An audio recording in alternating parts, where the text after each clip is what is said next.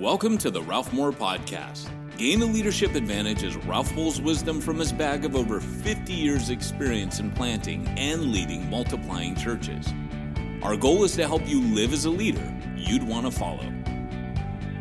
You'll learn about making disciples and planting churches, but beyond that, you'll gain practical wisdom about subjects like how to manage your team, handling difficult people, pulling a congregation off a growth plateau, and even money management.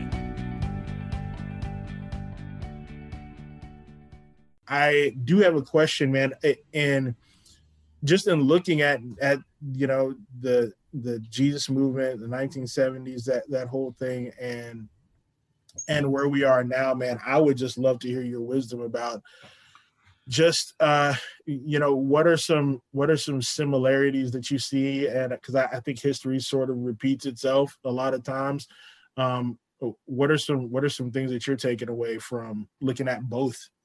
Well, the context, you know, that I grew up in, the Leave It to Beaver nineteen fifties, when you went to church, uh, everything was very programming. Everything was um, about the music. I, I, I can remember our, I was in the biggest church in Oregon growing up as a kid. And what all the adults would always say is, yeah, we've got the best music. That's why our church is doing what it's, you know, uh, we had this really heavy duty uh, uh, Sunday school, cradle to the grave. You know, you went to Sunday school in the morning, and then after that you went to church, and, and it was, and there was a, a form to it. It was all suits and ties, and, you know, there was all that. And then um, there are a lot of gimmicks. I, you know, I, I can remember we had movie stars come talk in our church, get saved, and three weeks later you're in our church giving your testimony. It literally happened. And um, and and so there were, and and, and then it then it became, and, and on the one hand it became stifling. It, it became so uh, systematic and so, you know, jumping through all the hoops and all that. And then as as it began to break out of that, it got into what, when, you know, we were all kind of in the hippie thing, what we called spacey grace. And spacey grace is kind of what we've been preaching today. So. So now you got this other context that's very heavy, program heavy, very much about music, very much about form, very much about building big, big buildings. You know, nineteen fifty-six was the peak year of church attendance in the history of America. And then it began to fall off until the Jesus movement, and it picked back up again. Uh, we've had this, you know, megachurch. Not, I don't care about megachurch. That's great. But the seeker-driven thing, I don't think is so great. It's it's it's hurt us, and we're back to spacey grace, back to, you know, the fire insurance policy. You know, pray the little prayer, and you're on your way to heaven. And and we've reduced the gospel to that, and that's what we saw in the seventies, and then that's what we're seeing now. And and so in the seventies, we were a, a reactionary movement. The millennials are a, a reaction, reactionary generation. We were reactionary, but our reaction was a little different than I see a lot today. Our reaction was, get out of our way. We're going to take this thing over, and we're going to do it better than you. Whether that was people burning down the cities or that was in the church, just get out of our way because, you, you know, and what came out of that was a spiritual awakening. What I see the, with the millennials is a, is, a, is a bifurcation. There's people who are willing to do what you guys are doing and get and engage, but they're disengaging that context, and they're engaging the, the, the culture around them with the gospel. But I see others who their reaction is, I, I don't want any of it. I'm just out of here. Bye. And, you know, I, I just was doing a little bit of study. The religious nuns now are up to um, twenty percent. The people who, who would check on the census, the box that says, in terms of religion, none, it's twenty percent. And uh, the percentage of Christians, uh, they, I, I, these numbers are fresh in my mind because I just did this for my coaching group. In nineteen fifty, ninety-four percent of the population called themselves Christian. In twenty twenty, sixty-eight percent call themselves Christian. We've lost. It's the greatest fall off in the history of America. And the rise of the nuns uh, in nineteen fifty, when I was five years old, well, there were five percent of the people called themselves nuns. As the Jesus movement came on and things like that, that dropped to two percent. And now it's up to twenty percent. So we, we have to do something different than we've done. Um, I have a book for you to read. And uh, in fact, I want to just drag out my copy because I keep it right here.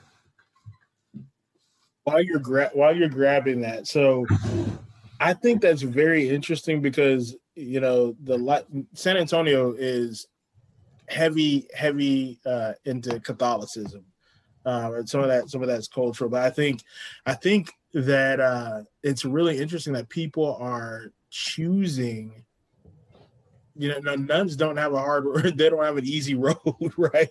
So, so I, it's, it's, I, it, it sounds to me like you're saying that people are choosing like the harder road of sanctification rather than just being comfortable, you know, because they're looking for something genuine. Well, that's what, that's what I perceive. And, and people are looking for, I, I, I think that one of the scriptures that we need to be paying a lot of attention to is Luke four eighteen, and, and in where Isaiah, uh, you know, Jesus is actually quoting Isaiah and saying he's the fulfillment of it. We're supposed to be the fulfillment of it. I have a book that uh, I'm going to leave this on the podcast too, because I want people to read this book. It's an old book. It was written in nineteen eighty-two, and it's called Generations, The History of America's Future from fifteen eighty-four to two thousand sixty-nine. So these guys are not only uh, recording history, they're prophesying. And it's by a guy named William Strauss and another guy named Neil Howe. And what this book does is it goes back into England, the rise of the Puritans, and you know, who wanted to purify the Church of England, and the Pilgrims who wanted to escape the Church of England. And it talks about how, interesting, your ministry is called Rise. What, when, when a generation is on the rise, that's a that's a dominant generation. Uh, we're going to change the world generation. Um, several things happen, and, and this has happened in the history of America of, of like four or five times. My memory fails me. But there's always been a spiritual awakening. There's always been uh, when when. When one of these generations becomes president, there's either a war or a depression. It's happened over and over again on a four-generation cycle. And it's and what has always brought America back from the brink of self-destruction has been a spiritual awakening. And they said, these guys are not believers, by the way. They, in their second book, they, they had a, in the introduction, they made a big deal out of, we're not Christians. Uh, it's just the history of America is so Christian, and we wrote the history of America, so don't accuse us, God, you know, because we're not Christians. Um, Newsweek called this a provocative, erudite, and engaging analysis of the rhythms of American life, and it really gets into the. It's a it's a heavy read. It's a hard read. It's about a nine hundred page book, and you got to really pay attention as they get into it, but. It really speaks to where we're at today. And one of the things that they said was the Jesus movement of the seventies compared to the other spiritual awakenings, you know, the Great Awakening, the Cambridge revivals, those times in American history, it, it kind of fizzled. It was it was a half a spiritual awakening. And and and concurrent with it was the was the rise of the New Age movement, which is kind of, I think, fizzling out, but it's leaving people with nothing. I think a lot of the religious nuns are people who looked toward the whole New Age thing, and then they found out there was nothing there, and there's a vacancy, but they've given up on, on church. And we're about due now for another spiritual awakening on, uh, in terms of this cycle. And so these guys, um, they kind of predicted in, in nineteen eighty-two, before the millennials were born, they predicted a lot of the things that people complain about millennials today are written in this book uh, twenty years before my grandson came uh, uh, into this world. Interesting. That's crazy. That's mind-blowing, man. And I, I think, you know, just as, as far as my vantage point from an artist, and you, you're talking about those guys prophesying, man, I really... Um, I really believe that from my vantage point, creatives uh, are essentially prophetic in nature. I think I think that there's a there's a lot of, for me, art speaks. By the way, that's one of the things that they said in this book. Oh, really? is, is, is is that art uh, kind of paves the way for social discontent, and and then and then change follows that in the path of that. Yeah, you took the words right out of my mouth, man. Like that, like that's because I see that I see that happening um, in the art that's created, Christian, Christian and non. It's just like something's something's got to change, um, and there's a lot of people who are voicing what the path could be, and I think the only thing that really bring that that really holds us back is the disconnect from uh, the disconnect from the wisdom of the elders, man. You know, because they're, you know, everybody's just kind of projecting and saying, okay, this is what it could be, but um, nobody really knows for sure. and and because there's uh, there's this self-made uh, bravado that kind of accompanies our culture a lot of times. Um, people don't want to go back to go back to the to the old ways. They don't want to research and do any of that kind of stuff. Um, so that's maybe the one thing that's hindering, but that doesn't take away from from the gift and the validity, really, of of the voice of the artist. You know, well, you know, one of the things that happened in the, again in the nineteen seventies, to use that as a as a comparison, is that those people who were a generation above us pretty much hated us.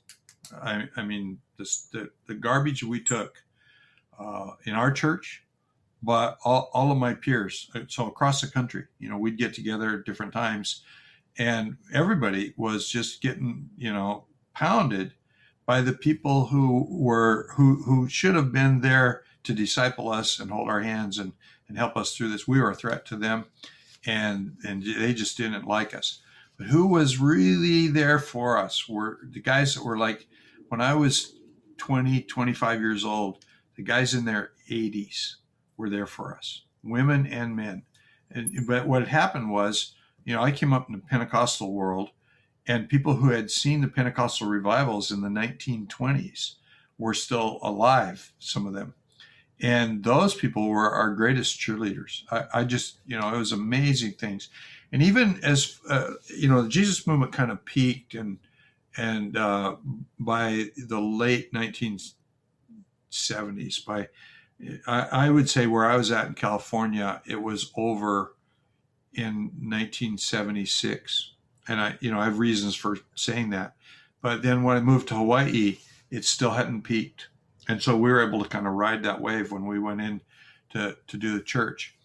But while we were in Hawaii, there were these women who were in their seventies. And, and as, as young women, uh, they, they live in a section of Los Angeles called Echo Park, which Uh, they contributed to the gentrification of Echo Park. When I lived there, I went to college there. It was a scary neighborhood. We had a student assaulted on the street every year that I was in college. Um, it was a bad, bad place. Now, um, median house price is about two million dollars. But these these ladies had bought, it had been a wonderful neighborhood in the nineteen twenties, and they had bought this old rundown house, a big house, a bunch of single young women, and I think there were like nine of them. And so it's a huge house. And they remodeled it, and they built it into this really like a mansion. And they're just all working women, and they pool their, their resources and whatever. But then they, they begin to open it for weddings and stuff like that. Well, then as they got older, uh, I, I'd have these ladies who are in their, at least in their seventies, uh, come to Hawaii. And they want to suck up whatever we're doing with young kids, because they're going to go back home. It was called the House on the Hill, and they're going to go back home and do it. And they're, and they're talking about our children. And, you know, um, one, one time, one of the women, they're both dead now. Uh, one of the, one of the women said, you know, our, our, our children, um, they invited us to a concert, and, and, and we went, and they were performing. It, it, it, it was, is this is this all right spiritually? They were performing something called rap music, and we didn't really, you know, we really couldn't. It was in Hollywood, and we really couldn't understand any of what was going on. But what what are your thoughts about that? Is is that an okay thing? So this is like in nineteen ninety something, but they had taken this this house. Now they're old, and they had a basement, and it, and they had then they remodeled the whole basement, and they were running church in the basement, and they had like eighty kids, and this is when the neighborhood was still not a real nice neighborhood to be in. So they got some pretty rough kids, and some gang issues had happened there and in, in their basement. But I remember they went to the um, to the Sheraton Hotel in Waikiki because they wanted to make their basement look like a tropical setting, because our children will never get to go to Hawaii in their life, so we want to bring Hawaii to them. And so they went to Sheraton Hotel and talked them out of a bunch of their wallpaper. It was, and so I went there and visited, and this was an incredible thing. They had all these tropical plants and all this kind of stuff, but the, these old ladies were there just sponsoring, and and so this is in the nineties. This is like twenty years after we got started, but there were people who, by the time the nineties had happened, had already passed away, who were there to sponsor us. And, you know, as I look at my own life, I, I'm, I'm trying to do whatever I can. I'm seventy-five years old. Uh, I, I just want to reinforce and, and give a platform to people who are like you, who are out there on the front lines, because I'm not. And uh, anything that can be done needs to be done. And, I, you know, I, I know that there are some older people who listen to this podcast. Not a lot. Most of the people are more like your age. But, you know, if you're an old geezer like me, you, you need to put yourself out there in support of the people who are actually getting the job done. Because so I, as we kind of wind this thing down, Gerald, I want you to um, tell us a little bit about, you know, websites. Where should people go? Um, first, your blog is, uh, I mean, I was on there this morning, and what I saw was a, a, a, an incredible prayer that you had written, that I'm assuming that you put into performance. I don't know. I hope you do. Um, yeah. And then I uh, just, if, like, I got a friend in Northern California who's a D J, and, you know, I, I don't know what you even call it, but to me it's scritchy scratchy. Um, yeah. yeah. You had it right, D J. And anyway, he's, he's looking for, he doesn't know it, but he's looking for you. So there's other people who don't know it, but they're looking for you that are listening to this. How how do they make contact? You know, tell us about the website. If you're open to it, give us an email address, whatever that we can put out there for people. Yeah, man. Um, thank you. So uh, I actually have a website for the Rise Movement, um, and that website is we rise dot city. And so you type in we rise dot city, it'll show up. Um, it's it's just really basic about who we are, what we're doing, um, and we're actually loading on our projects right now. So these communities that I was talking to you about earlier, um, we're hosting pages for them so that they can um, get get their people involved and uh, through through volunteering or or uh, being a part of that that leader community and that kind of thing. So we rise dot city is one. The one where you probably saw the blog is uh, freedom music group dot com. So Freedom Music Group is actually, uh, it's actually a label. It's a music label for the music that's coming out of the Rise Movement. And so, uh, so freedom music group dot com, we also do blogs there. The one that you probably saw was, uh, there's there's one up there called A Letter to the Shepherd. So it's based off of Psalms twenty-three. Um, and yes, I have, I've been able to do that, uh, perform that for um, uh, several churches. Uh, Max Licato's church here in San Antonio being one of them. And uh, yeah, it's just awesome. So we've got a lot of blogs and stuff on freedom music group dot com. And then there's also music, videos, um, all that kind of stuff. So all of the music from the Rise Movement is probably going to be there at Freedom Music Group. If you enjoyed today's podcast, be sure to subscribe and check his blog at ralph moore dot net.